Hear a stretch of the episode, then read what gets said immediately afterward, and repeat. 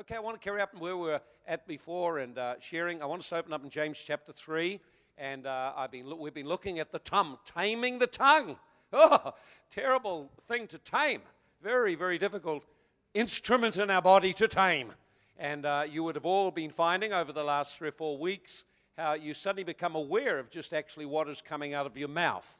And the Bible says in uh, Matthew, tells us that uh, the, the tongue speaks or brings out of what's stored up in the heart. So if you want to know what's in a person's heart, just listen to them talk. After a while, you'll hear it all. It'll come out in one way or another. So the words we speak come forth from our heart, they come out of our spirit, come out of what we're meditating on, treasuring in our heart. And we can keep up a bold front, a good appearance, look good, sweet, and nice, but to a discerning spirit person, you can never hide what's really going on. It's the truth. The Bible says that we know one another not after the flesh, but after the spirit. In other words, once you're born again, you become aware of the spirit life or the nature of God and the life that flows. When you relate with people, you can quickly pick up what's coming out of their spirit. You can quickly pick up what is uh, impressing your life. And uh, as we are aware of that, so what we did was we looked at different kinds of words. Let's just read these verses again. Very vivid verses. We, uh, verse 2. Uh, for we all stumble in many things, and if anyone does not stumble in words that he speaks, he's a perfect man We've got any perfect men here? Able also to bridle the whole of their body. Indeed, we put a bit in the horse's mouth that we may, they may obey us, and we turn the whole body. I think we've got a picture of that there somewhere. Don't stick it up. You got a picture there of it? You may have one. You can pop it up if it's there. We also look. hey, look at that. Uh, there's a uh, lovely looking young couple up there. And you see what happens when you get a hold of the horse's mouth. You get the bit in the horse's mouth, then you're fine. But if you don't get the bit in the horse's mouth, then you can't control the horse. Big problem if you can't control the horse. And there it is there. Now, that one there was just before Joy lost control of the horse.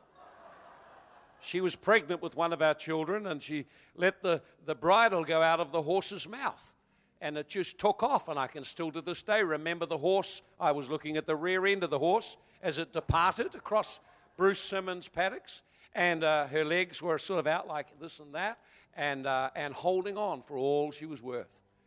But uh, if, you don't, if you don't have a control over the horse's mouth, you have no control over the whole horse.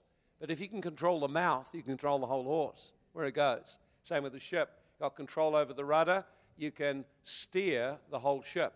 If you've got no control over the rudder, then you're in big trouble. The Bismarck, which was one of the greatest uh, warships that the German Navy produced, uh, it had the power to uh, outshoot and outrun any of the ships in the British Navy. Its first engagement with HMS Hood, uh, it had a, one, one shot went into a magazine, and the whole of the Hood with 2,000 people sank. The Bismarck traveling through the seas presented a huge problem for the British Navy and for all the merchant ships. Huge problem. And so Winston Churchill said everyone to uh, go out, they have to sink the Bismarck. And uh, what happened was it was attacked by some planes and they got, they got a lucky shot and they disabled the rudder.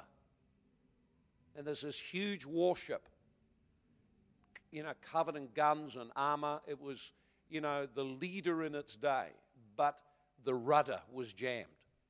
And instead of being able to steam for safety, it just went around in a circle. And the British ship surrounded it, and they literally pounded it until it sank. And uh, it just amazing. Just one lucky shot hit the rudder. And when they had no control over the rudder, they couldn't control the ship, and the destiny of that ship and all that were on it was changed just because of the rudder. See, And so the Bible uses these illustrations of the horse and the ship to get us to understand that what's coming out of your mouth is determining where your life and relationships and destiny go. I just cannot state it more passionately and clearly. What you are speaking is beginning to form your future. And uh, what we've done over the last two or three weeks is we've looked at some of the negative kind of things we say and the impact they have because we saw that words are containers. They, you, you hear the words, but what they contain, their spirit content, leaves an impact and an impression on you. And so that, that begins to shape everything around you. And we looked at uh, lying words and the, the impact of lying words. We looked at uh, words which were words of gossip and slander, destroying people's reputations. We looked at uh, the area of put down words, words which put people down, words which have a spirit content, a spirit of murder and death. And when you've been exposed to put down words, you feel belittled, diminished, crushed, and withdrawn on the inside. Something has impacted you. Uh, what's impacted you is the spirit released when the words were spoken. And so a spirit of death and murder comes against you. You literally shut down. Uh, words of life would lift you up, but words that put you down actually murder you. They, they destroy or take away your life. And I know talking with people, many, many people here suddenly become aware that within their family background, that their whole uh, uh, upraising or the, the, way they've been raised was in an environment of put downs that destroyed, limited their potential. Maybe because they were a girl, maybe because they're the youngest, maybe because they just didn't do so good in school. Some of you would have been in school and would have had words belittling you because of the way you looked, some defect, some kind of thing you couldn't do. Maybe it was a reading problem. Maybe it was uh, some other kind of thing that just uh, there was. And, and what happened was you just get put down and belittled. And those words ring in your ears for years. It's like the, they program the inner man, and then we begin to operate and live our life out of it. Truly, they have begun to shape our life. What happened, we saw, was we get into agreement with those words. Once you've agreed with the words, I'm no good, I can't do anything, then now you begin to speak them. And you begin to start to actually reinforce what's been spoken over your life. Those kind of words are cursings. They are cursings. They release a spiritual power that holds you down and restricts your potential. You wouldn't know how many times over the years I've sat and looked in the eyes of a person, begin to talk about their potential and speak about the impact of these words, to watch them just break down and weep, just literally weep as they felt the grief for the first time of what had happened. Because most just say, oh, that's just our family, that's just me. You see, but we want to break out of that. So we've focused on those. Last week we talked about empty words, words which have got no substance in them. The person's got no intention of keeping them, or the, per- the, the words are just for a show, or the words are designed to manipulate. We saw about empty words. Now, in all of these cases, that the words which could have brought life actually re- bring death to people. I want to look at one last area of these negative words. Then next time around, we're going to begin to look at how God has designed us to move prophetically, how God has designed us to speak and alter spiritual atmospheres, alter even the course of our own life by the words we speak. We're going to look about how we can begin to actually tap into God's creative ability to speak over our life and over our family and over our relationships words that release the Spirit of God and the angels of God to begin to work instead of creating an environment for demons. So we want to look at hasty words today. Okay? Hasty words. Hasty words, angry words, hasty words. hasty, irritable, impatient, thoughtless, rash, spoken quickly without thinking about the consequences. Huh? And uh, here's a verse in Proverbs 29, verse 20. Do you see, man? Do you see a man who is hasty with his words? There's more hope for a fool than for him.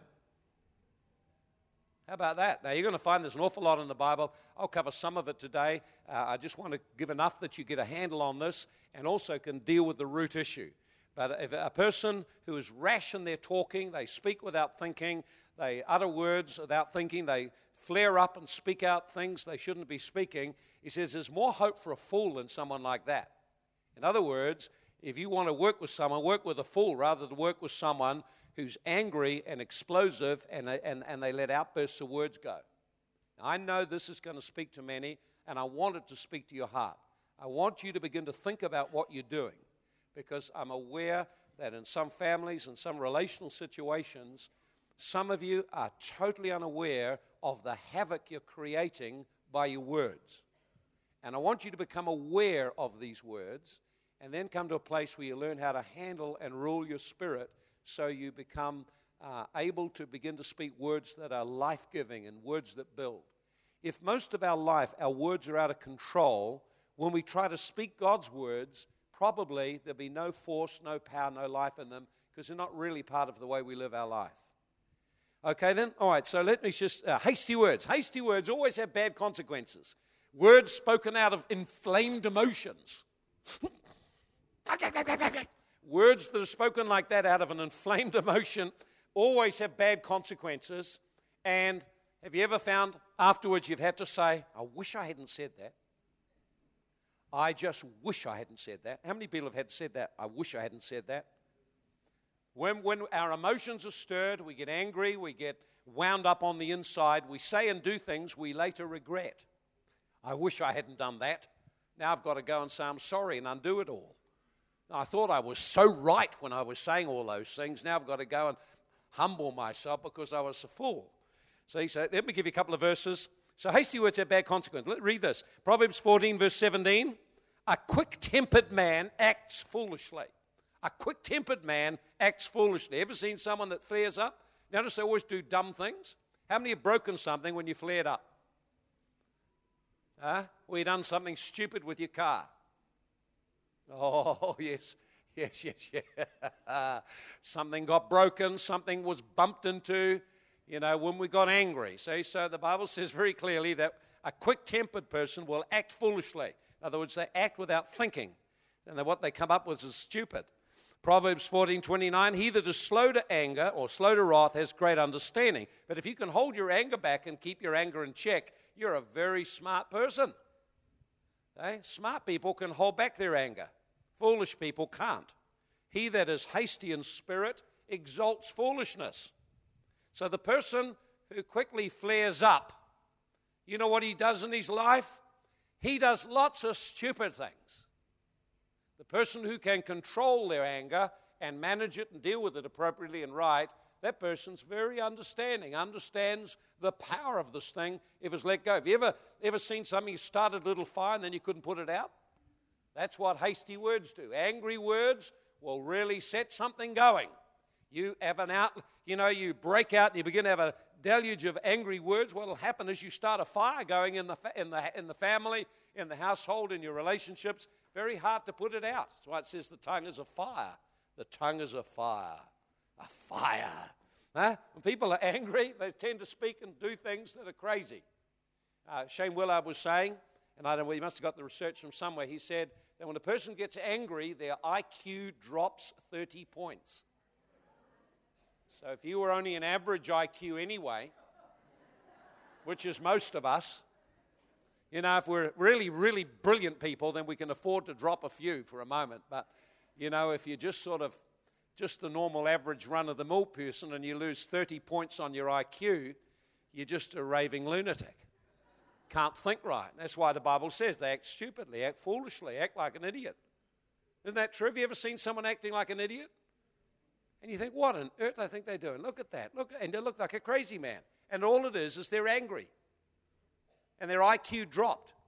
You know, the IQ drops 30 points. When lust gets a hold of you, you just lose your ability to think. It's true. And then when anger gets a hold of you, again, you lose your ability to think. All thinking's gone. Now there's just, I'm wanting to smash something or yell at something. Isn't that right? Look at this. And so, always when people uh, always when people get angry, they'll say and do things they later on regret. In Psalm 106, let's read Psalm 106, verse 32 33. Even Moses, who's a pretty good man, got upset. Cost him a bit too. Moses. Now, Moses was a meek man. He had himself under control, but even he got upset. It says, verse 32 They angered him at the waters of strife, and it went badly for Moses on account of them. It says, They rebelled against his spirit, or the spirit of God, and he spoke rashly with his lips. So, what happened was this. So, notice this what happened was Moses got into trouble because he spoke angrily. And what had happened was the people of God were always complaining. And here's the man who's trying to help them get to where they're supposed to get. All they can do is complain. And they complained so much, they got him wound up. And so, in the end, God had spoken to him. He said, now, the last time you smote the rock with the rod, this time I want you to speak to the rod. And then he comes out and he says, You blooming people, you want water? You want water? Do you want water? Do you? All right, and he gets the rod and he whacks the stick. He hits this rock twice, calls them all rebels. He gets very angry. Now, the interesting thing was, God gave them the water, but then God had words with Moses. And Moses was not able to enter into the promised land because he got angry and didn't do what God told him to do. I think the thing that was the thing that caused the trouble was not that he struck the rod. I think that struck the rock. I think it was when he spoke with his words, because it said it was what he said was the problem. When he was angry, he spoke out. He says, You rebels, you want us to get you some water? And he hit this rock and the rock. And so God honored the office and honored the act to get water to the people, but he was accountable for his rash words. And that cost him. Imagine you've been 40 years in the wilderness. And the, the pl- very place you've got to lead everyone, you can't go yourself. So God was good. God gave me a little glimpse of it. Have a look. There it is. You can't get in there because you were crazy in your speech and you actually began to accuse people of something. You cursed them virtually, called them rebels. See? Now, it's one thing to talk to them about their complaining, it's another thing to brand them and label them and call them a name. I think that's what got him into trouble. He began to label and name the people of God. And I think that's what got him into trouble because they're God's people and God identifies with them. We've got to be really careful uh, when we get stirred in our emotions or feel angry that we don't begin to start to label people and yell at people and begin to start to vent our reaction in a way that causes us unseen consequences in the future. Okay, oh, there we go. That was wonderful. That went down well, didn't it? Eh? Oh, well. Okay, you want another one? There's another one found in 2 Chronicles 26, 18, and 19. Now, this one here is Uzziah. Uzziah was a king, and he got a bit uppity. After a little while, he got so successful, he got a bit proud, he thought he could do anything. The trouble with success, when you're having successes, you can begin to start to think more highly of yourself than you should. And so, what happened was some good godly men rose up and they confronted him when he was wanting to be a priest. And so they stood and said, You can't do this, you're not called to do that. What they did was right. They blocked him. And you know what it did? It said he got absolutely outraged. He got filled with wrath. He became full with wrath and anger and wanted to actually then kill them. And what happened was leprosy broke out in his body. So we've got to be careful when we're confronted or blocked in life, when things don't go the way we want, that we don't end up developing attitudes that cause sickness and problems and all kinds of things to emerge in our body. One of the things that cause people to be sick, almost more than anything, certainly a cause of depression, is people being angry. When people are angry, they get depressed. When people are angry, they get sick in their body. So there's some examples of it. And Ecclesiastes 7 9 says, Don't be hasty in your spirit to be angry, for anger rests in the heart of fools. Don't be hasty or don't allow yourself to be stirred up to get angry, because anger sits in the heart of a fool. He will actually blow out and destroy what he's trying to build. Suppose you had a dream to build a family. And you have great ideas and you have great things that you want this family to become. And then, all the way when you're investing all this time, energy, and, and labor for your 20, 30 years, all the time you're doing that, you're then destroying what you're building as fast as you build it. Would you call that stupid or foolish? They're pretty foolish, isn't it? And that's what it says. A person who can't master this issue of anger, it says, it says, it says it rests in his heart. It becomes foolish in his life. So God wants us to learn how to handle it. And we're going to touch on you how to handle it, what the root cause is in a moment. But I want you to get the, get the message on it, okay? You getting the message? Have a look in Ephesians chapter 4 then. Unresolved anger opens the door to demons. Of course, you're, we're all lovely church people. We would never open the door to demons. We just come and say, Jesus, you're wonderful. We all look, we look beautiful. We were hands up singing, Jesus, I love you. Isn't that wonderful? But the same people today singing, Jesus, I love you, yeah, later on in the week could be very, very angry and inviting demons into their home. Isn't that craziness? Yeah, that's sort of foolishness, isn't it, really? We're wanting God to bless us, and then a couple of days later, we're undoing it completely and opening the door to something else. Notice what it says in Ephesians 4. Read, read these verses here Ephesians chapter 4, and it tells us, it says, uh, verse, I like this verse. Be angry, but do not sin. Do not let the sun go down on your anger, nor give place to the devil. So eh, the verses in the original are not there. It's just one flow, and it's talking about our relationships and dealing with our life and certain things we need to change. it says, now get this, it says, be angry. So it's okay to be angry. For those Christians who didn't think it was okay to be angry and carried on in a fantasy world where actually real people get angry about lots of things, see, it's okay to be angry. Anger is just an emotion. God feels anger. We're made in the image of God. We can feel anger when there's an injustice. So it's no problem to feel angry. Anger is just like a, uh, an indicator on the dashboard of your car. It's just an emotion that signals a message. Now, it's okay to be angry. It's okay to feel angry. Okay to feel upset. It's what you do with it's the issue. And so it says, be angry, but do not sin. So it says it's okay to feel anger, but don't let it just blow over so it becomes sin. It becomes sin when we don't resolve it. It becomes sin when we allow it to internalize and we begin to brood over it. And we begin to think and smolder on the injustice and what went wrong, and it stirs us up. Uh, or it becomes sin when we let go and let rip at everyone around us. And some people are the brooders. They sort of let it go in and sit on it. And then there's another group, and they're the, they, they blow up. They just, you know, and as a bomb goes off, you know, and they let everyone have it, and then they feel better. Ah, That's oh, great. But, but behind them, there's this ground of people bleeding all over the place. You know, they got over. I feel good now. I feel just great. I've done my, done my stuff. I feel better now. What's all wrong with you? And everyone's, they're lying there bleeding from all the wounds that they've got. Cut to the quick by the spirit of murder. But I feel better. I feel better now until the next time. of course, when you get into family environments like that, they're unsafe and they create an insecurity in the family, and there are problems in all relationships and, and, and uh, people do not grow to activate their potential. See? It says anger rests in the heart of fools. Don't sit on your anger. Get to sort it out quick. And the Bible tells us how quick it should be. Well, that's quite handy, isn't it? It says, Don't let the sun go down on your anger. In other words, you just got today to get over it. See? Today to get over it. When you go to bed at night, don't go to bed angry, just get over it.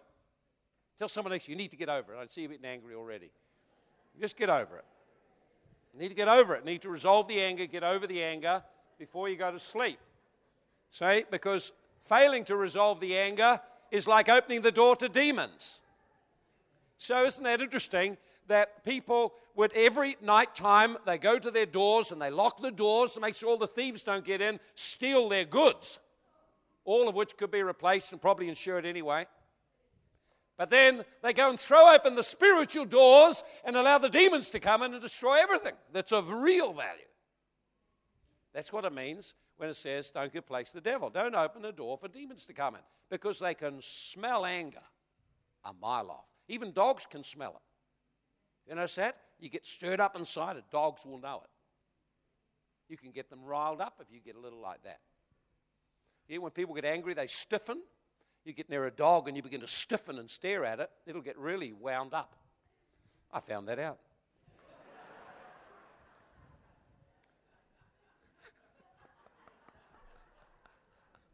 With many a dog.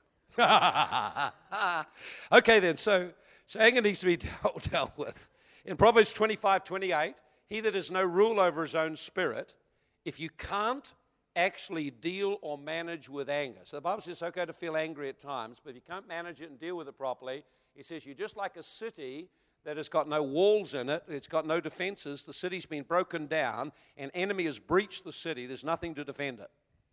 So, in the old days, of course, they'd build a wall around the city. You defended the city against enemies. You had no walls, you had no defense. The enemy could come in and take what he wanted.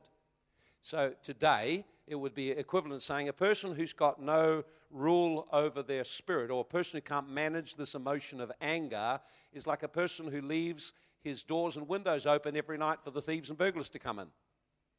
That would be the best way to describe it. Foolishness, isn't it? But we still tolerate it. So, so there it is. So, so always unresolved anger opens the door to demons. Now look at this in Genesis chapter 4, verses 4 to 8. Cain, the first example of someone getting angry. That's good. And we'll see what resulted from him getting angry. Now, remember, you've got to remember, we just take the Bible account that there was Adam and Eve and two sons. That's four people in the world. One quarter of them get put to death because one person got angry. Look at this. Here it says, uh, verse 5 uh, The Lord did not respect Cain and his offering, and Cain was very angry, and his countenance fell. And so the Lord said to Cain, Why are you so angry? Why is your countenance fallen? If you do well, you'll be accepted. If you do not, sin lies at the door. Its desire is for you, but you should rule over it. Now, Cain talked with Abel his brother, and it came to pass when they were in the field, Cain rose up against Abel his brother and killed him. And the Lord said to Cain, Where is Abel your brother? He said, I don't know, I don't know. Am I my brother's keeper? I don't care about him. okay, so notice here that Cain was angry. He was angry. Now, one of the first ways you can see someone's angry is look at their face. They get broody, moody. They get a darkness over their countenance. Yeah, you can always tell what's in the heart comes out on the face. And so when people are angry, usually shows on their face. So his countenance fell. It meant he got moody. He got the black look. You know, the black look. They look black. You know, people get like that. They give you the evils. It means they stare at you and you can feel and look at the anger. Whoa. you know, they, so he, his face, his unresolved feeling of anger. And he was warned that if he didn't deal with it, it would get worse. And of course, what happens is he didn't deal with it at all. And what happened then was he, see, he was resentful and angry because it's something he felt was unjust treatment. He felt he should have been accepted like his brother was. And when he looked at his brother, interesting, he looked at his brother and how God favored his brother because of the offering was an offering of faith. He looked at how his offering was not accepted and he became angry. And the anger expressed first on his face and then against his brother. And then in the field, he rose up and slew his brother. I would think over the, over the, uh, um, the course of my ministry life, I would think that the greatest miracle that I have seen is that I'm still here. because of the words that have risen up to slay me. Simple. They hurt you. They do. You know, people can be extraordinarily abusive and hurtful. And you need to see here, there's, there's something. Uh, let me give a definition for anger so you define. I want to just talk a little bit about anger. I just want you to get a handle on this, and then we'll show what to do. Because you've got to learn how to deal with it, okay? Anger is, this is what it is. Anger is a strong, violent feeling. How many would have been angry? You know, when you've got anger, it seems to fill you. Have you noticed? You know, they, some people, and in the Bible, actually, the word means to flare the nostrils. So that's kind of like, a, you know, when someone's really wound up. See? And, and uh, so it's a feeling, strong, violent feeling of, uh, with a sense, coming out of a sense of injustice. And there's, of course, various levels of it. Resentment. Now, resentment's the one most people have. Church people tend to get this. It's, it's resentment's just like the smoldering fire. It doesn't kind of break out. It's just like a smoldering anger. Cold, quiet. You know, Granny gets it.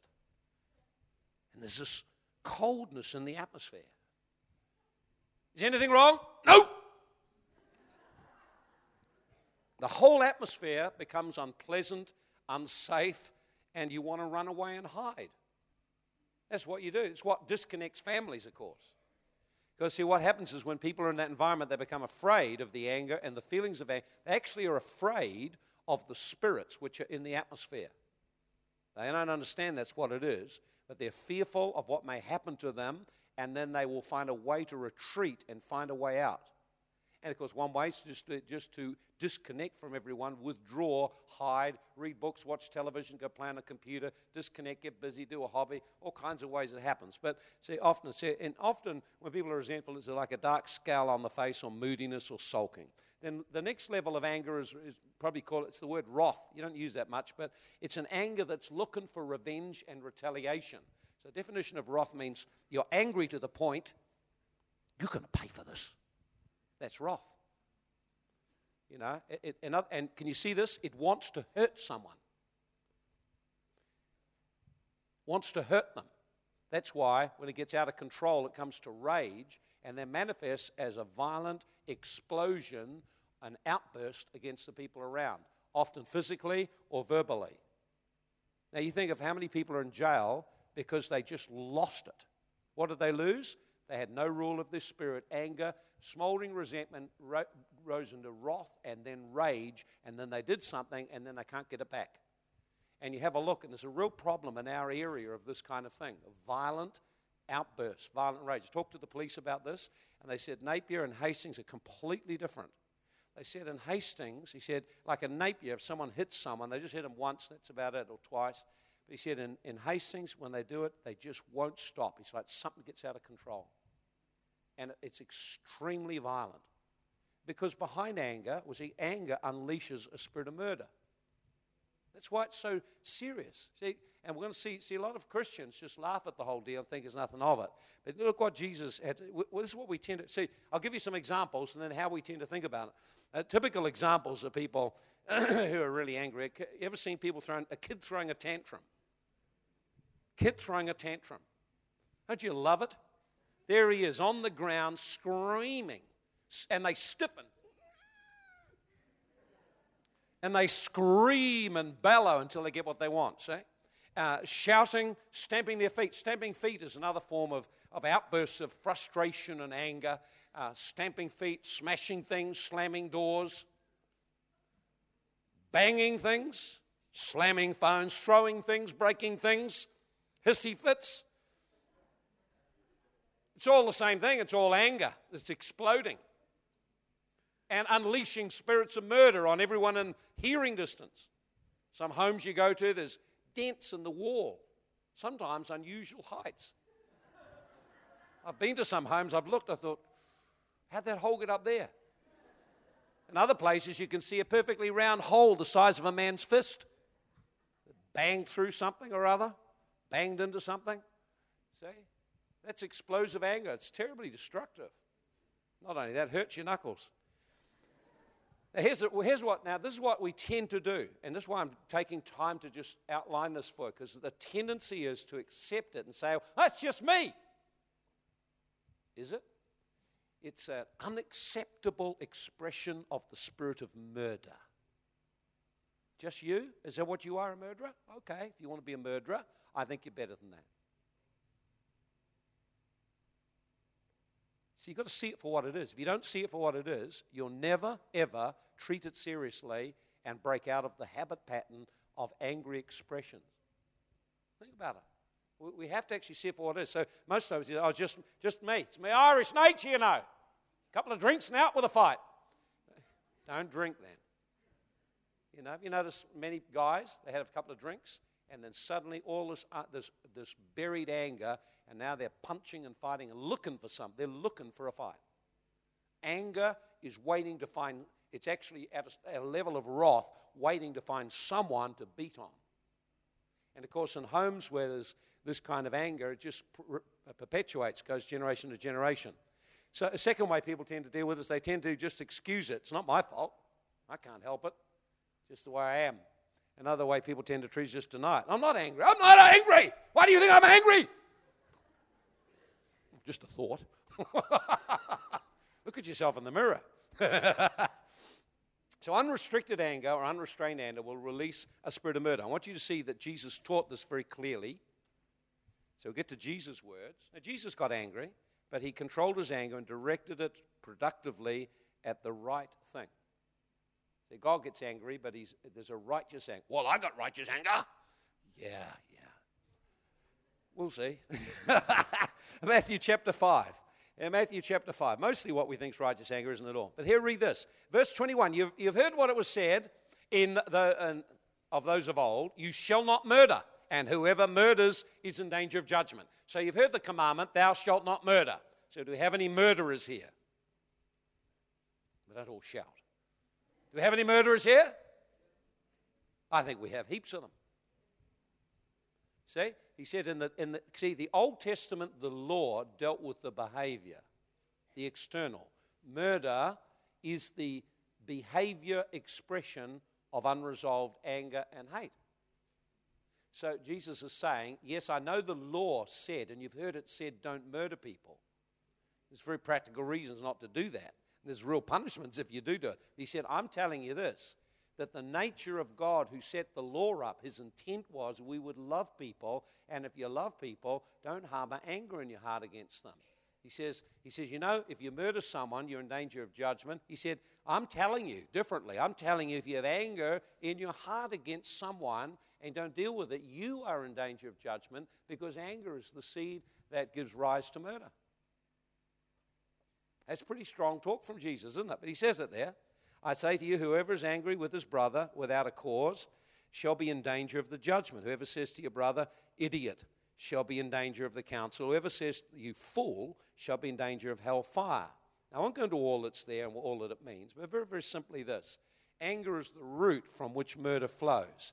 And God is calling us to live a different life. He's calling us to have a spirit empowered life. See, the spirit empowered life, we go far beyond not killing people. We go to the fact where we deal with our heart attitude. We're going to learn how to love people and not hold anger and express anger and murder at them. See? That's why he says uh, concerning adultery, he said, You know, it said don't commit adultery, but I'm telling you what God is wanting is He's wanting a heart that's pure, that doesn't actually lust after other women, because that's what leads to adultery.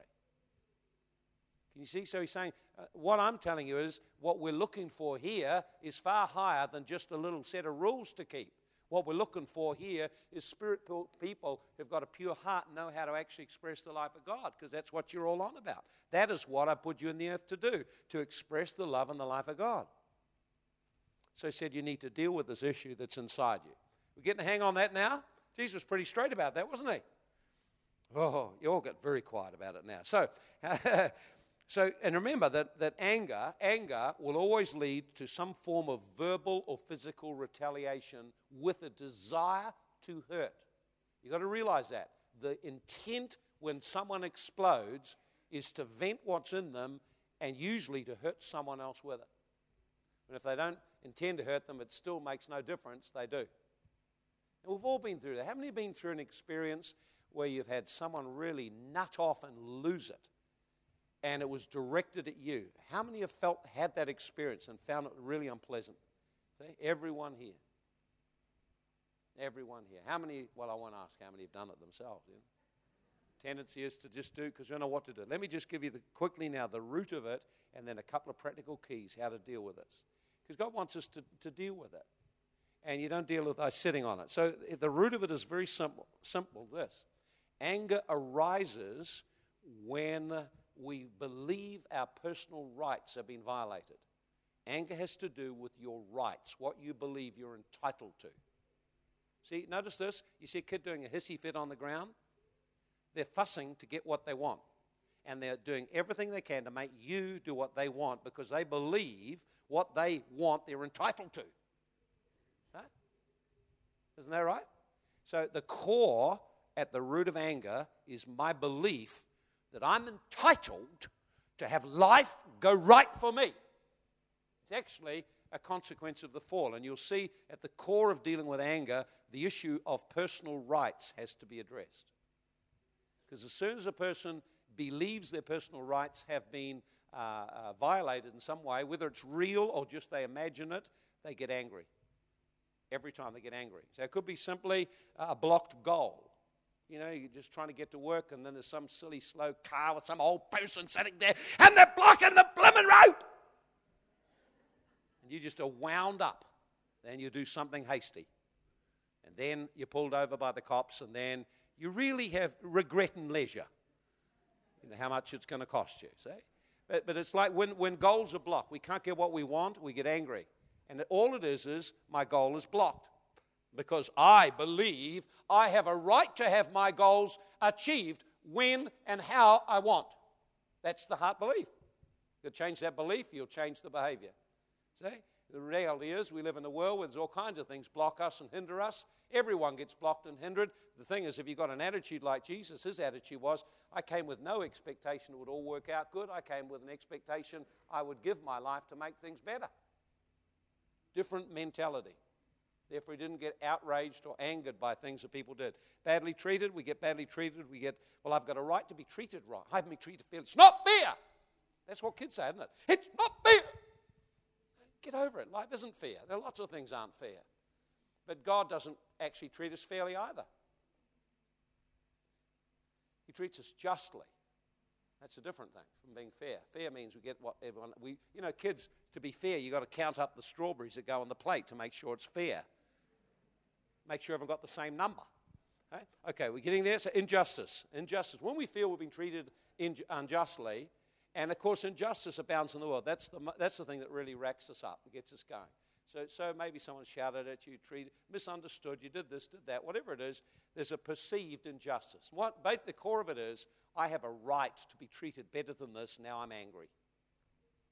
Now, I would say just this. If you are stirred up about the injustices others have, probably it's more near to God's sense of, uh, of, of anger, how he gets angry. If you're really wound up about your own stuff, probably it's less justification for it. You need to learn how to get over it. So, how do we get over it? Let me just give you a couple of simple scriptures, and I'll give you four, simple, four or five simple steps what to do practically. Okay? So, 1 Peter chapter 2, we'll find the scripture, and then I'll show you just what you do. 1 Peter chapter 2. So, we don't want to be murderers. We've already got a lot of people convicted of murder here today. when only each of you free of being convicted of murder. Repent, for, repent of your sin, and if you've really injured people by your anger, go put it right with them. That'll be the simplest thing to do. And then start to work on your life. But here's the, here's the core of it here, and it's found in 1 Peter chapter 2 and a verse, uh, let's see if I can find it here, 19, I think. No, where is it? 1 Peter chapter 2, 21. Here it is. We're nearly there. And it says, well, I haven't got it at all, got it wrong. Yeah, well, uh, I should get the reference. Anyway, I know what the reference is, is saying. Ah, I'm on 2 Peter, that's a help. 1 Peter chapter 2, here we go. Well, here it is. Now, it says in verse 21 For this you are called, because Christ suffered for us, leaving us an example, we should walk in his steps. Remember the example of Jesus, how unjustly he was treated. He committed no sin, neither was there any deceit found in his mouth. Verse 23 when he was abused, he didn't abuse in return. When he suffered, he didn't threaten. That's what he did. That's what he did. He committed himself to the one who judges righteously. In other words, this is what he did. When he was on the receiving end of bad treatment, instead of arising in anger and using his power to hurt people and retaliate or prove he was right, he committed his soul to the one who judges rightly. In other words, he let his rights go to the Father and that freedom from the emotions so he could then have a spirit led response. Did he get angry? He did get angry. He, angry. he got angry in a church, actually. He got angry at the church people when they had no heart for the broken people. He got, but he didn't actually take it out on them. He just used the anger and he healed the, the person who was sick. He addressed the problem, addressed the issue. So here you find the same thing again in 1 Peter chapter 4 verse 19. It says the same thing. That those who suffer according to the will of God commit their souls to him in doing good as to a faithful creator. So here's the core issue. The core issue behind anger, somewhere I perceive my rights have been overruled or violated. I need to commit my rights to the Lord and allow Him to be the just judge on it. And that frees me then to listen to what He wants me to do. If He says, let it go, I can let it go. If He says, speak up, I can speak up. If He says, put boundaries, I can put boundaries. If He said, walk away, I can walk away. In other words, I'm not controlled by the emotion. I'm actually spirit led because I've committed my in the I've brought the injustice or the feel and the feelings of the injustice to the Lord. So it's actually a faith walk, being spirit led. That is the core of dealing. Here's a few practical things that will help you.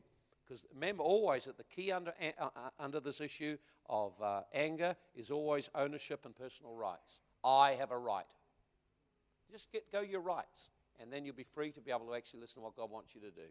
Be part of the answer rather than part of the problem. Here's some simple things. Number one, if, you, if you're angry, admit you're feeling angry. You just need to admit it. You've got to admit to yourself you're feeling angry. Second, create some space that you can just process what you're feeling.